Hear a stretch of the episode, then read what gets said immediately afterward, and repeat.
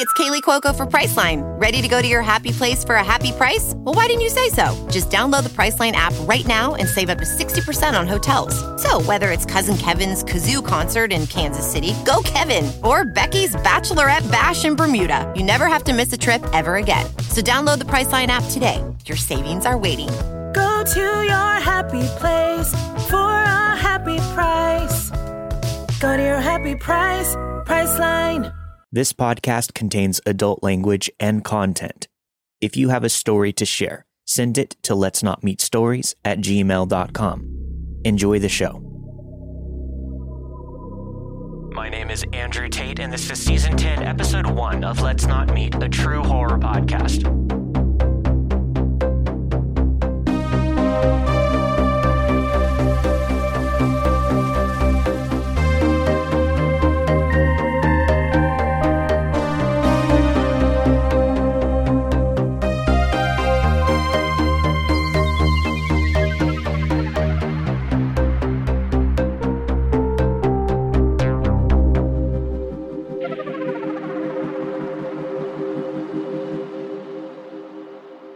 This started when I was in sixth grade, and I am now a senior in high school.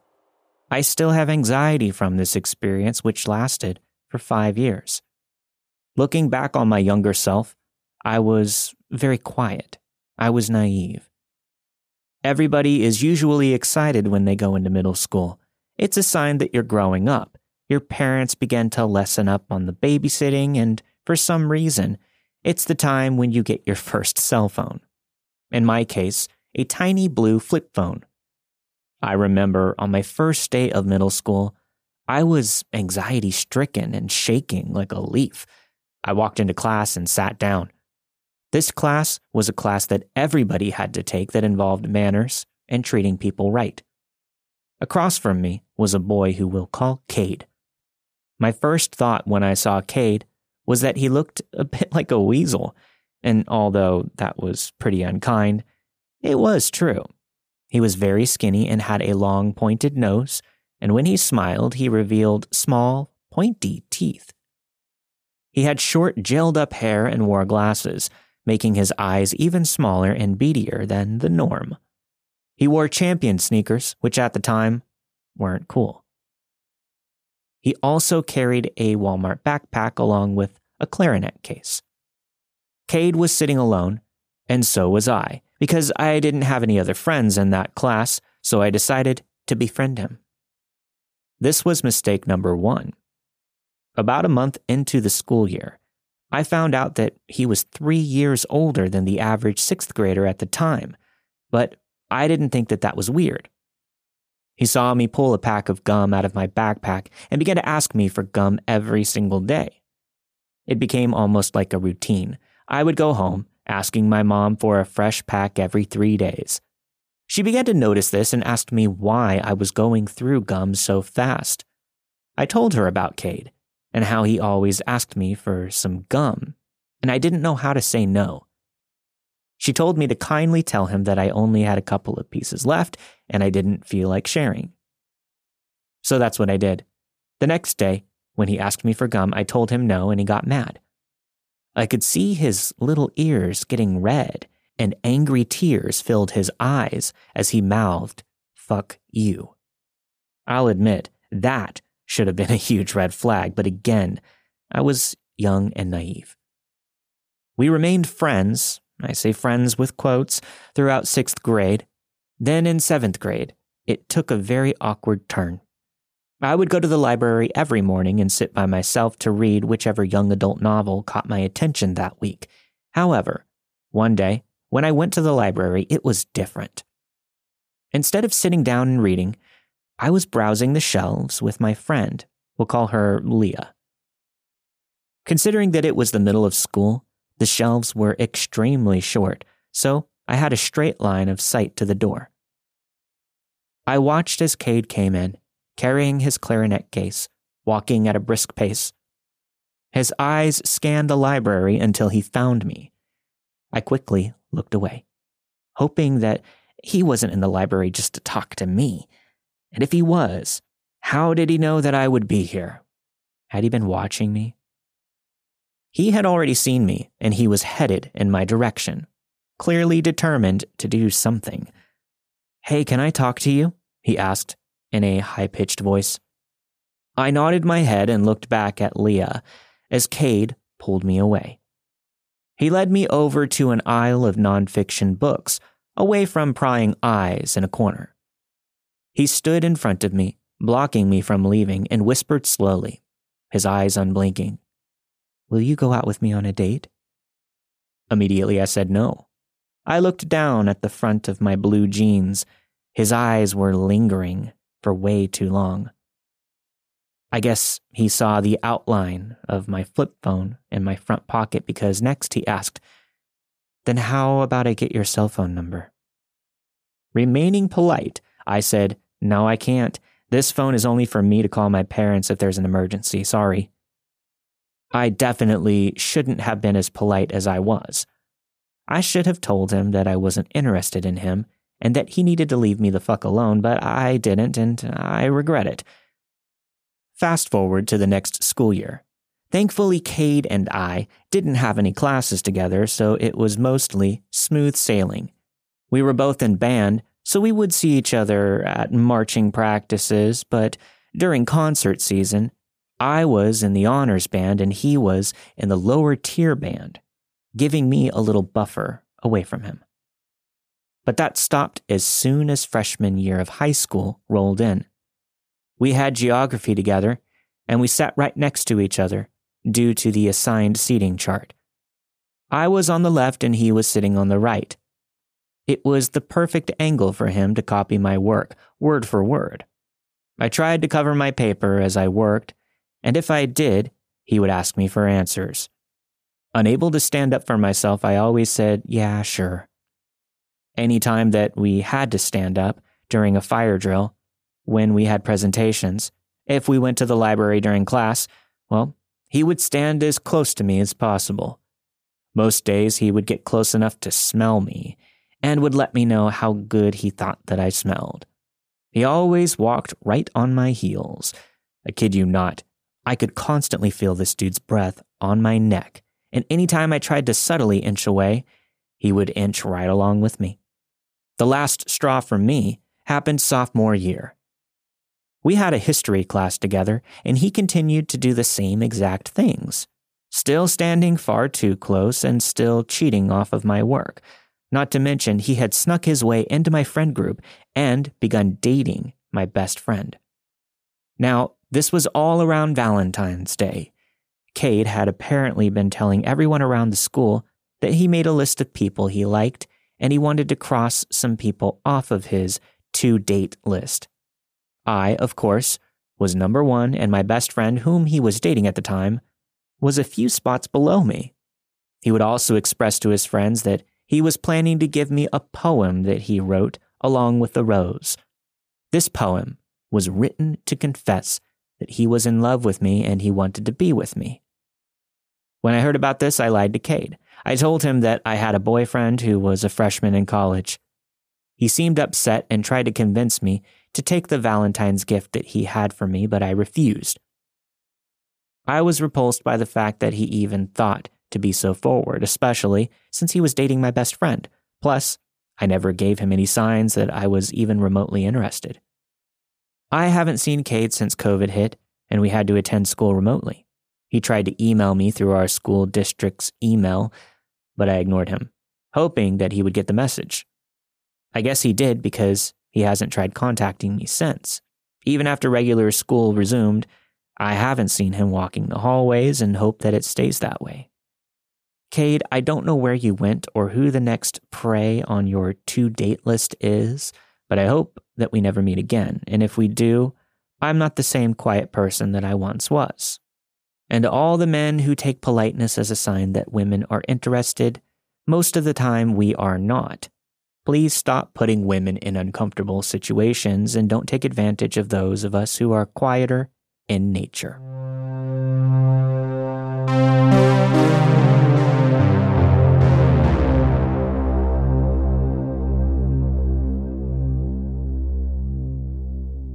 This story took place back in 2016 on Valentine's Day. I took my girlfriend at the time out to dinner. Then, after dinner, I drove us to the beach. I always love walking on the beach, especially at nighttime because of the atmosphere, the quietness, the calmness, and the sense of peace. But this night wasn't like the others. I parked my car in a part of the parking lot that hardly anyone parks in due to how far away it is from the pier, the lighthouse, and other sights that you would see on the beach. I preferred parking here this time because it was Valentine's. This would give us the privacy that we wanted. I parked in reverse so that we were facing the long road that we drove along to get to the secluded part of this parking lot.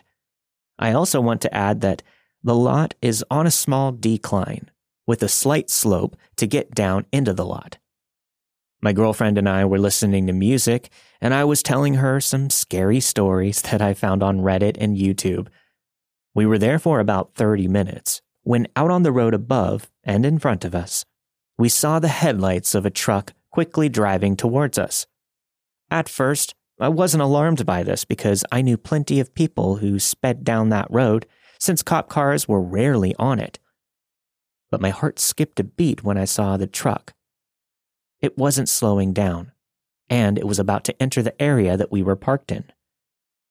I swear that that truck was in mid-air for just a few moments, since they didn't slow down to drive down the slope.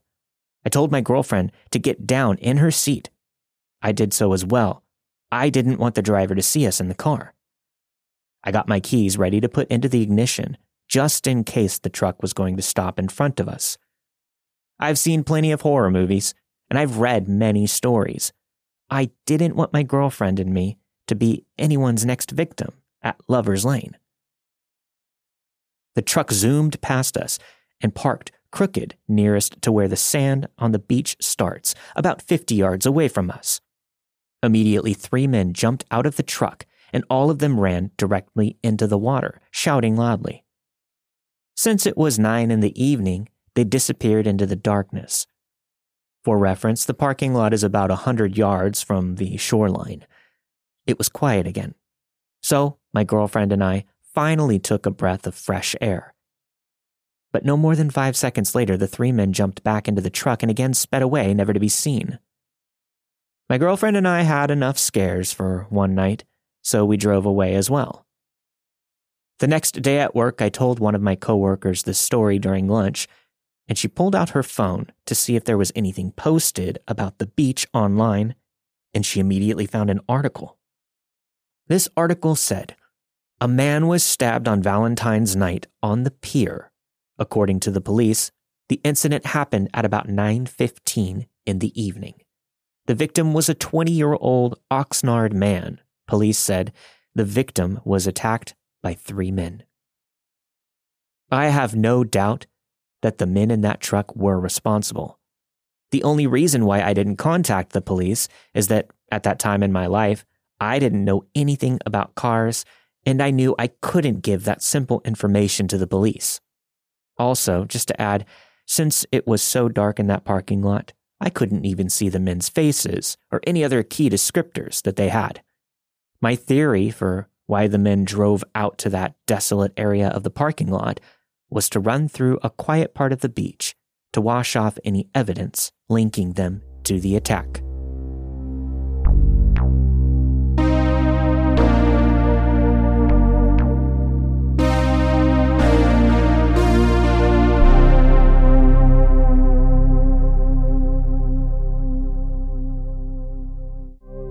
On Valentine's Day in 2010, I was woken up by a call from an unlisted number at 7:30 in the morning. I was a sophomore in high school at the time, so getting a call that early was very rare, especially on a Sunday. The outlet in my room was directly behind my bed, so my phone was plugged in and ringing from under the covers. I'm not much of a texter, so I always try to answer phone calls. So while still laying down, I lazily pressed the accept button to take the call and pressed the phone against my ear. Still half asleep, I groggily said, Hello? The voice on the other end of the line said, Hi, baby. It's Valentine's Day. At this time, I had been dating a boy at my school for around a year. He was funny and popular, so because of this, our relationship was somewhat high profile around our school.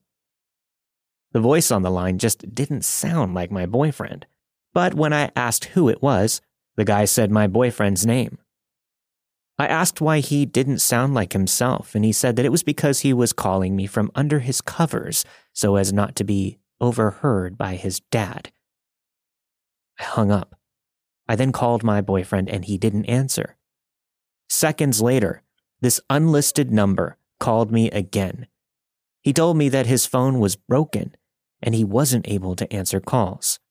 He explained that this was why his number came up without a caller ID. I was still disoriented from being woken up, but was feeling more comfortable that the caller was indeed my boyfriend, fully believing that his phone was broken. I understood he was speaking in a hushed voice to avoid being roused by his parents. I settled into the conversation, catching him up with my night, school gossip, and homework. We circled to the topic of Valentine's Day. At first, we spoke abstractly about the love that we shared and childishly fantasized about our future together. Then my boyfriend began to spice up the conversation. He started talking to me about our sex life with this suave confidence that I didn't recognize in my 17 year old partner.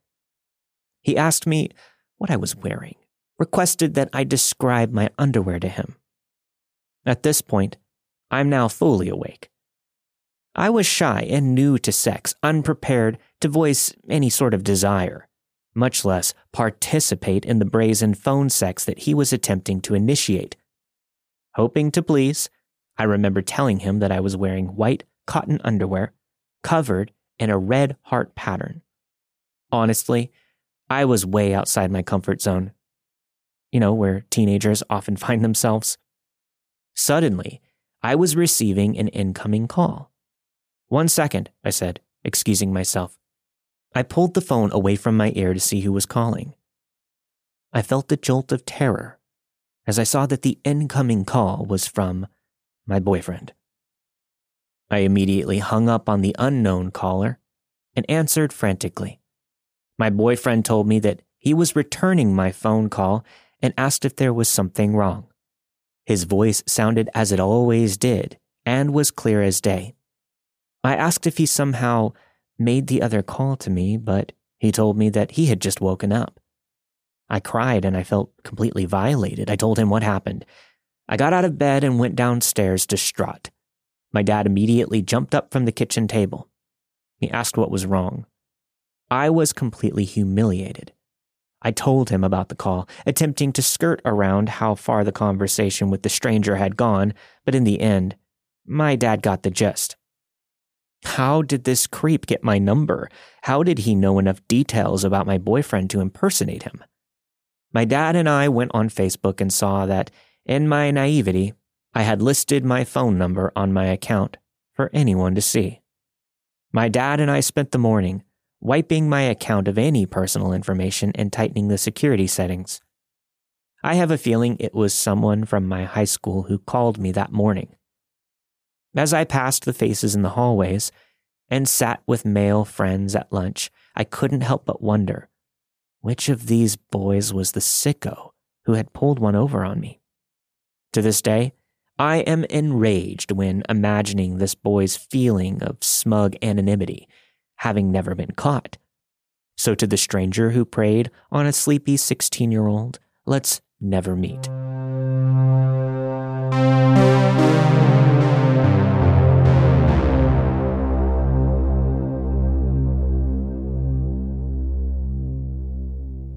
About two years ago, I was shopping for a Valentine's gift for my girlfriend since I thought that it would be a nice gesture.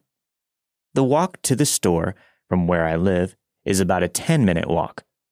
It was around 8 at night, so I was ready to make a quick run to the store and get back home. I was walking on the road because there were next to no vehicles driving down the road, and I didn't feel like walking through the park. I was approaching the park when I realized I was being followed. I didn't think anything of it at first, so I just kept on walking. Then there was a guy walking behind me. He picked up his pace and got a bit closer. While I was continuing to walk ahead, I heard, Hey, kid. I was shocked and I wanted to ignore him, so I didn't stop walking. He repeated once more, Hey, kid. But this time it was a bit more aggressive. So I turned around and this guy was within pissing distance from me. I'm six one, and this man was a bit taller than me. He caught up to me a bit, then tried to strike up a conversation. He asked, How's your night? I felt a bit relieved and kind of thought poorly of myself for judging him so quickly. I was right to assume, though. He then tried to keep the conversation going. He proceeded to ask, Where are you going? Wanting to be vague, I just said, To the store. He then approached a random car parked on the road. He said, I can give you a ride. I replied, No, thank you. I can walk from here. He kept insisting to give me a ride, and then he asked, What about car surfing? Now, I didn't know what this was. He tried to show me what it was, but I still declined. This guy was really starting to creep me out. I was still walking down the road while this whole encounter was happening. He just kept following me. Thankfully, I reached the store, and he finally left me alone, momentarily. I went inside the store and I bought a heart shaped box of chocolates and a teddy bear for my girlfriend, then started to walk back home. Then I saw the guy again. It was weird. He was following me from the other side of the street. He waited for me to come walking by again. This was starting to scare me a bit. He then yelled out, Hey! And I became full on scared in that moment. To elaborate a little more on this guy, he was about six five and weighed a lot more than me. I hesitantly turned around. Now, this guy was starting to jog his way over to me. Then I noticed something was definitely off. The car that was supposedly his was gone, which to me meant that he was not alone. I acted oblivious like I didn't know that the car was gone. He then tried starting another conversation, I was really uncomfortable during our first conversation that he and I had, so I said, I really need to get back. I started walking a bit faster, making sure to choose the fastest route home, which is through an alley.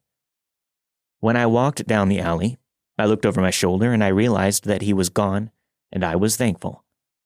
But I continued to walk down the alley, and I saw the same car that he was claiming was his own.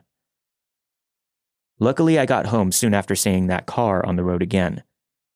When I returned home, I wanted to see if I could find out more about this guy. I searched online for something about him, but there wasn't anything. I reported the details about where I saw the car just in case, but I never found out if law enforcement found the car or the guy. But I hope I never have to deal with him again.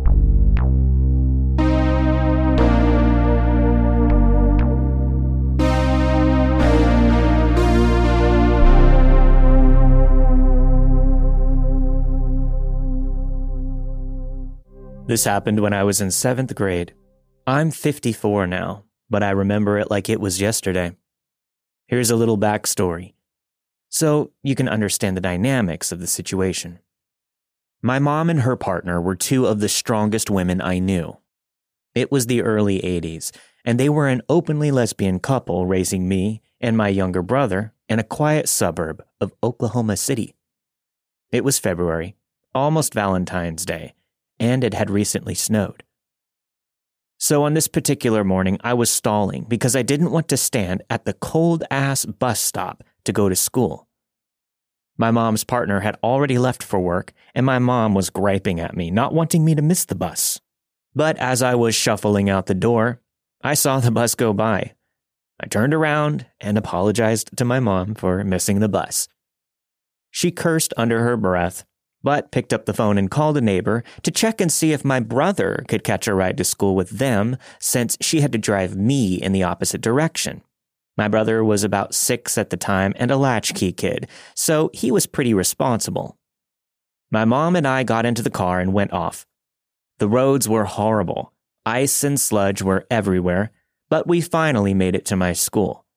Of course, I was late, and I was missing a test in my first class.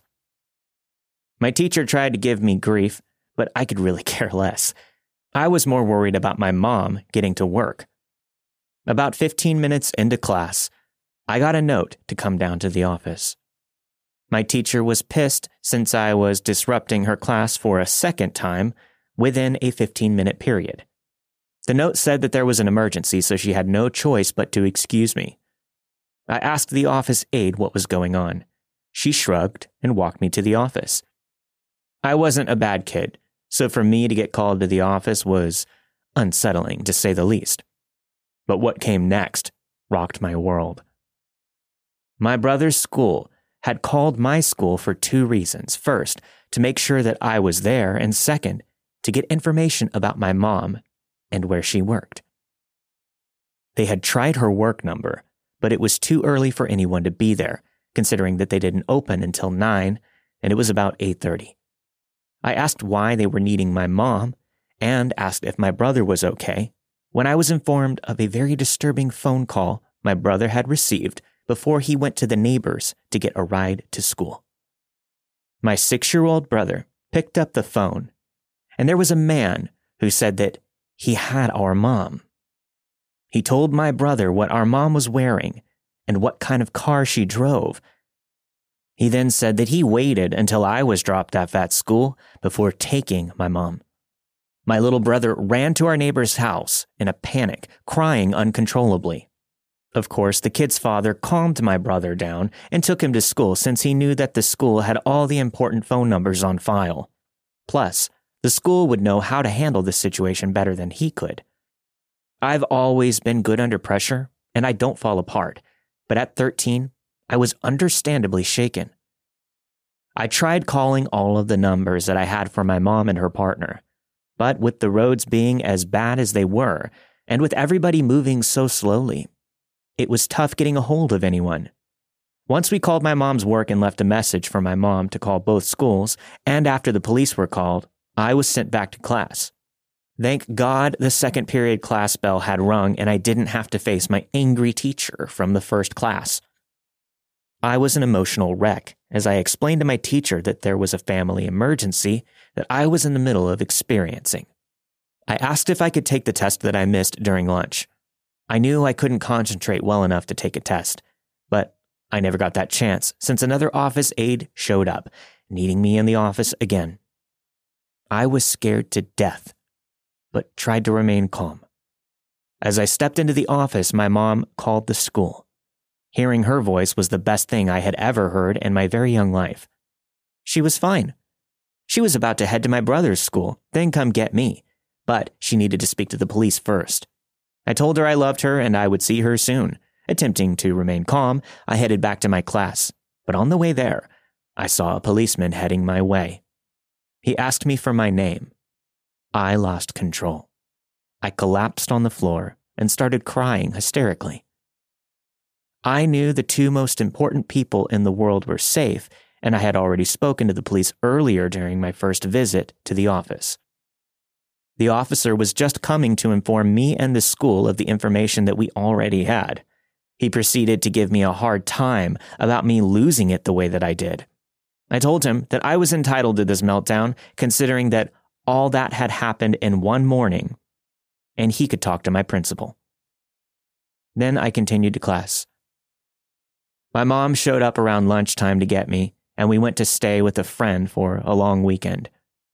Later that night, my mom told me the rest of the story. My mom was an attractive, slender woman. She had a tomboyish figure, but she was still very feminine. She had blonde hair and blue eyes, and always had a smile for everyone. For about six months, she had been getting very disturbing phone calls. These calls were only from my mom. If anyone else answered, he would hang up. From what I understand, he had told my mom exactly what he wanted her to do while making her partner watch. They had reported it to the police, but nothing could be done until he actually acted on it. But I guess the police took scaring the fuck out of a six year old more seriously. Because after that, They were watching the house and had our phones tapped. After that weekend, it was over. My mom never received another phone call. And all the hang up calls everyone else got stopped as well. Something else a little peculiar happened around that time as well. The neighbor who took my little brother to school that morning left his wife and family and moved away. I always found that odd, but either way, our family was safe, and that's truly all I cared about. So, to the fucking asshole who thought scaring a six year old and a mother of two was a good time, let's not meet because I'm not looking to go to prison.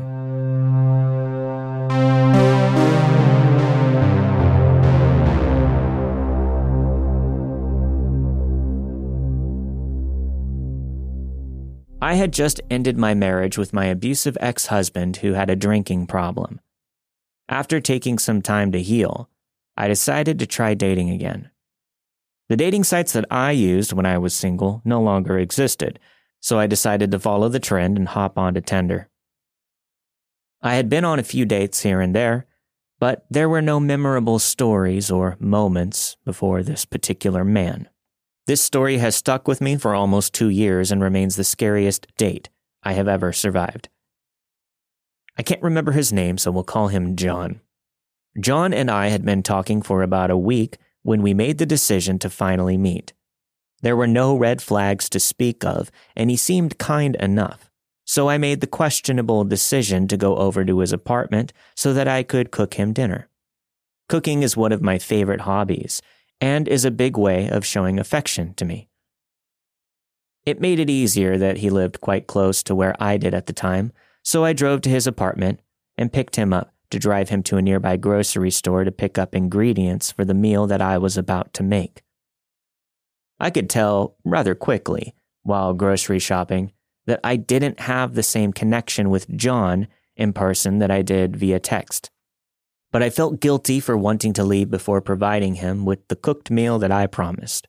Plus, I had driven him to the grocery store in my car and would need to drive him back home anyway. I hoped that after a drink or two, we would both loosen up enough to enjoy ourselves. We arrived back at John's apartment.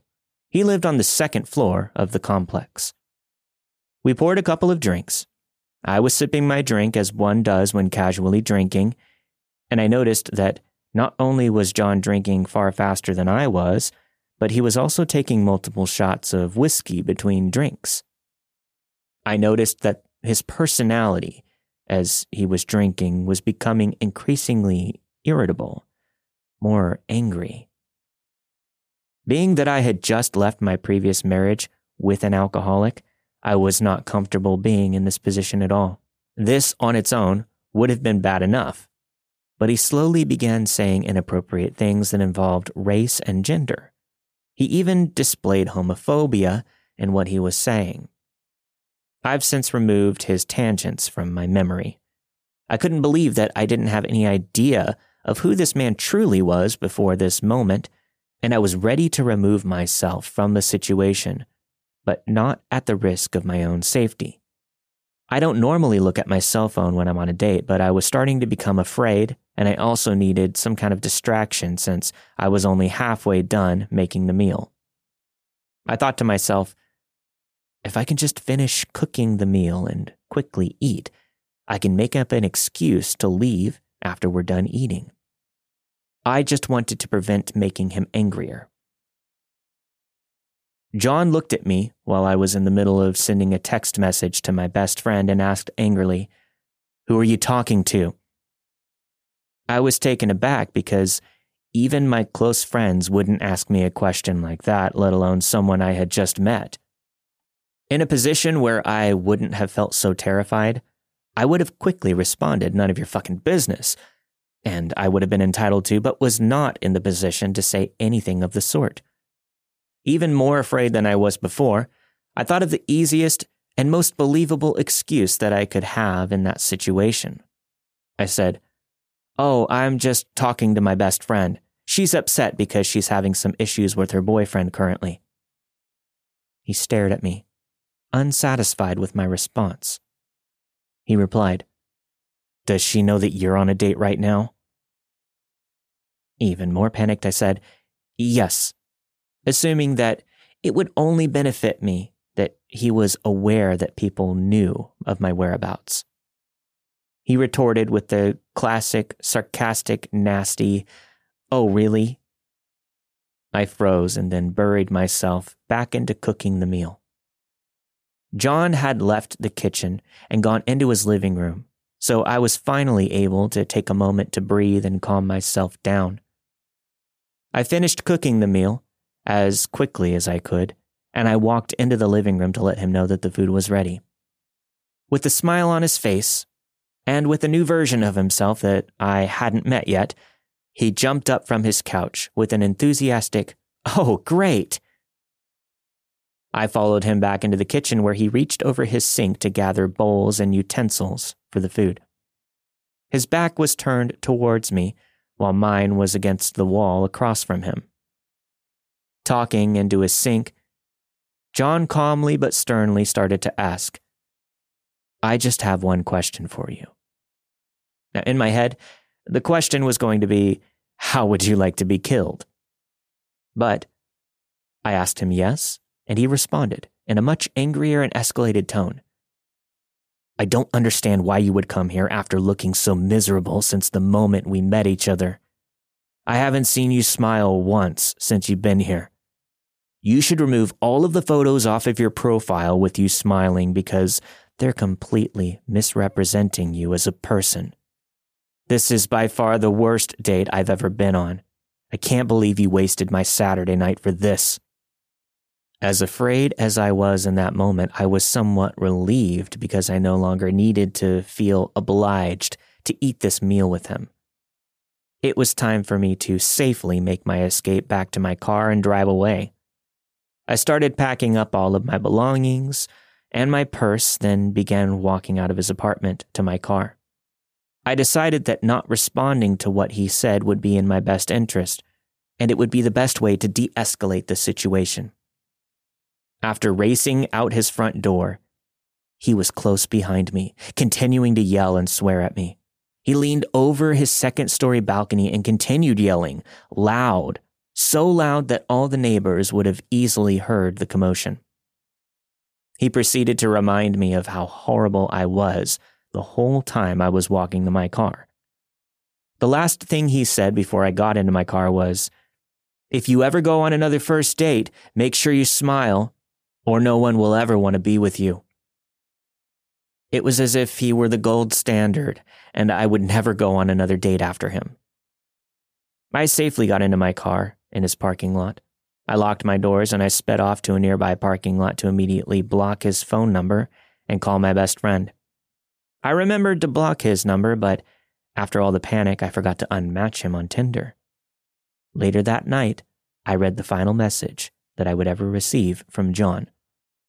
Along with repeating everything that he had already spilled in regards to how he felt about me, he ended the message by reminding me this is by far the worst date I've ever been on. And that's including the food, which is shocking to say because of how good it was. That part of the story still gives me a laugh. If I wasn't confident in my cooking before, I sure was after a man who despised me couldn't help but compliment the food that I had made for him.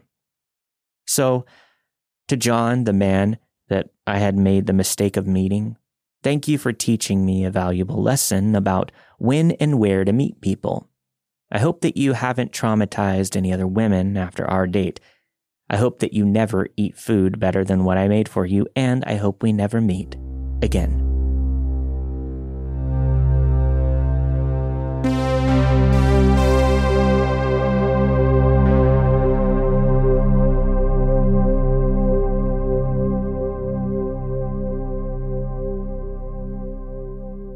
This took place 20 years ago when I was 12 years old. Almost all of the details were kept from me at the time due to my age, so I didn't find out until much later what actually took place. My mother, understandably, still doesn't like talking about any of this, as it was a very traumatic experience. It's only with hindsight that I've realized how genuinely creepy and horrific the whole situation was. In early 2000, I had just started high school. My family lived a little ways from school, so my mother used to drop me off in the morning and pick me up in the afternoon. On the 15th of February that year, I headed to meet my mom in the usual pickup point across the road from my school, but I was surprised to find my grandmother waiting there for me instead.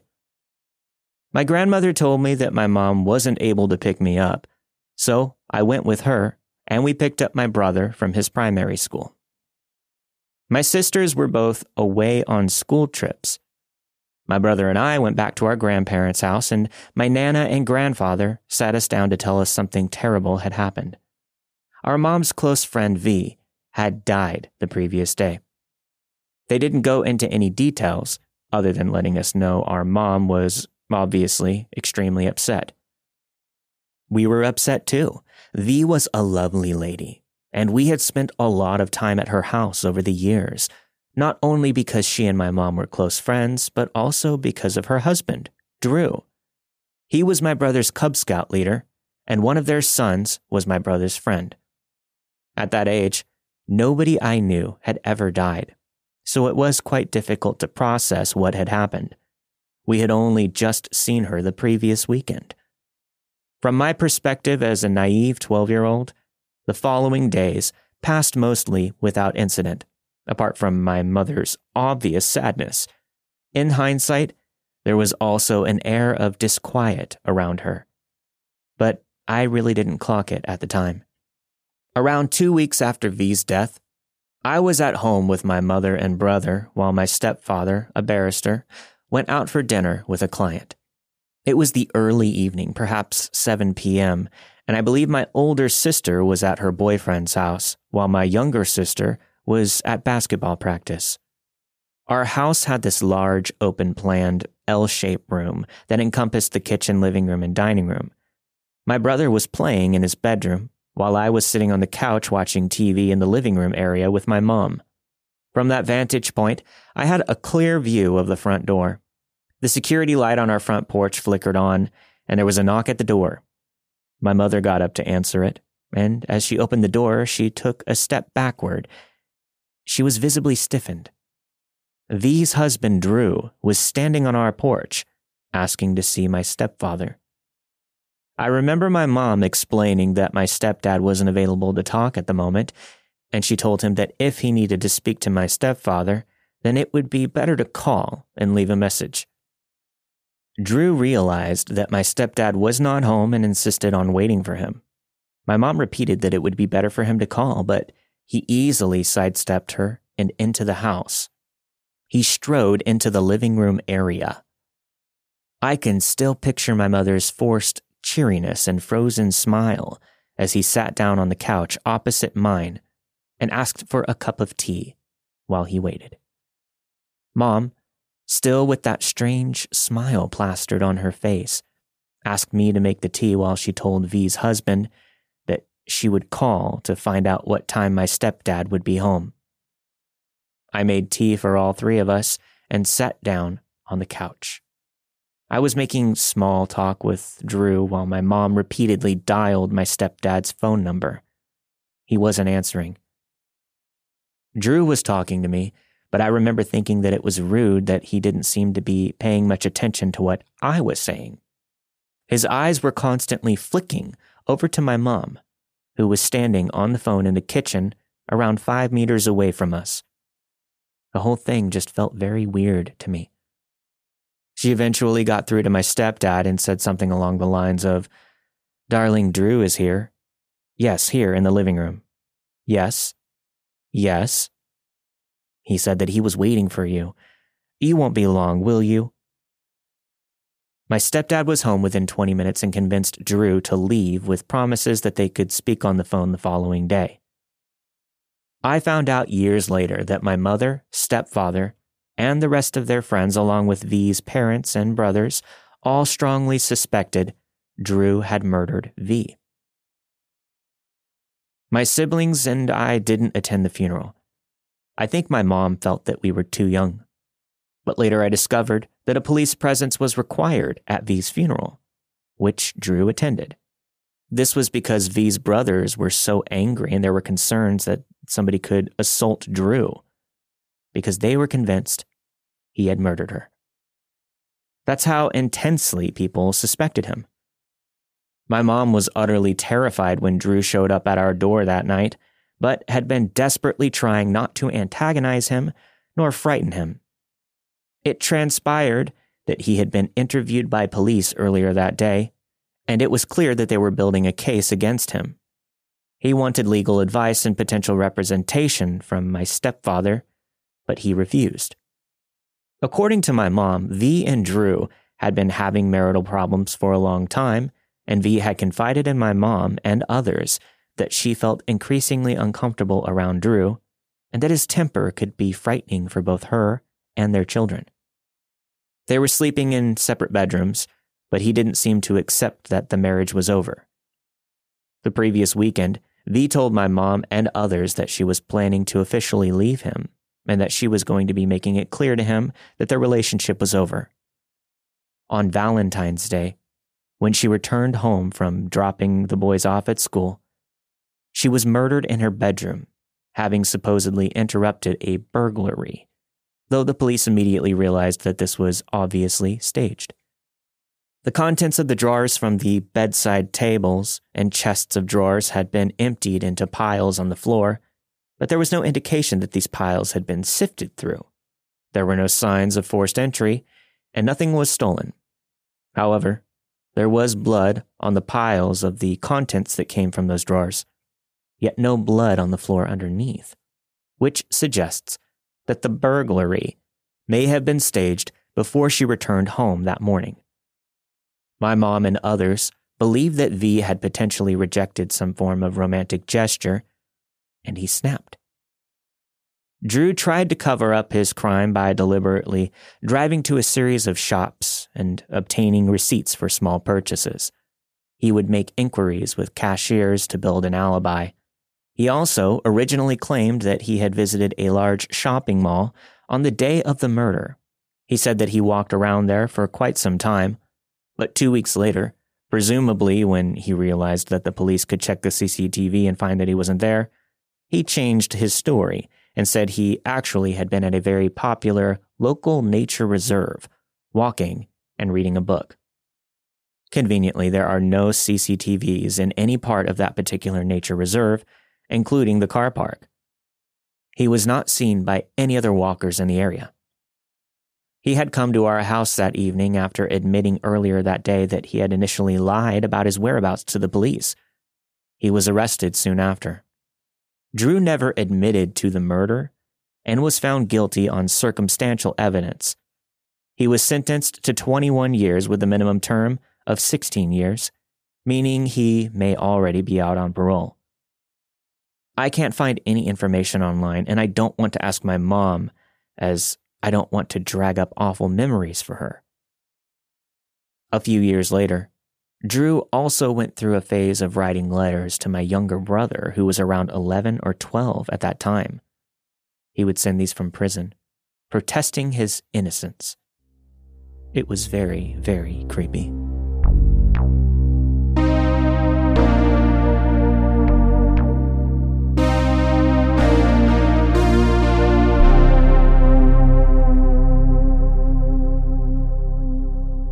Don't forget to stick around after the music for your extended version of this week's episode if you're a patron. And if you'd like to get access, head over to patreon.com forward slash let's not meet podcast to sign up and support the show today. I want to thank everyone that listened to my new podcast, Welcome to Paradise. It sucks.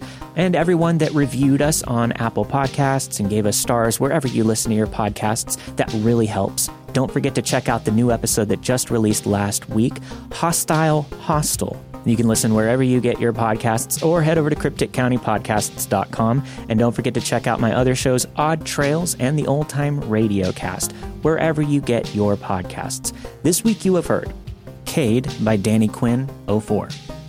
Valentine's Night Encounter at Alone Beach by American Raider 76. Creepy Valentine Caller by Emma Weird Guy on Valentine's Day by Falling Sphere 07. Fake kidnapping around Valentine's Day by CC Texas Girl 68. And finally, My Scariest Tinder Date by Liz. All of the stories you've heard this week were narrated and produced with the permission of their respective authors. Let's Not Meet, a true horror podcast, is not associated with Reddit or any other message boards online. As always, if you have a story to share, send it to let's not meet stories at gmail.com. I'll see you all next week. Stay safe.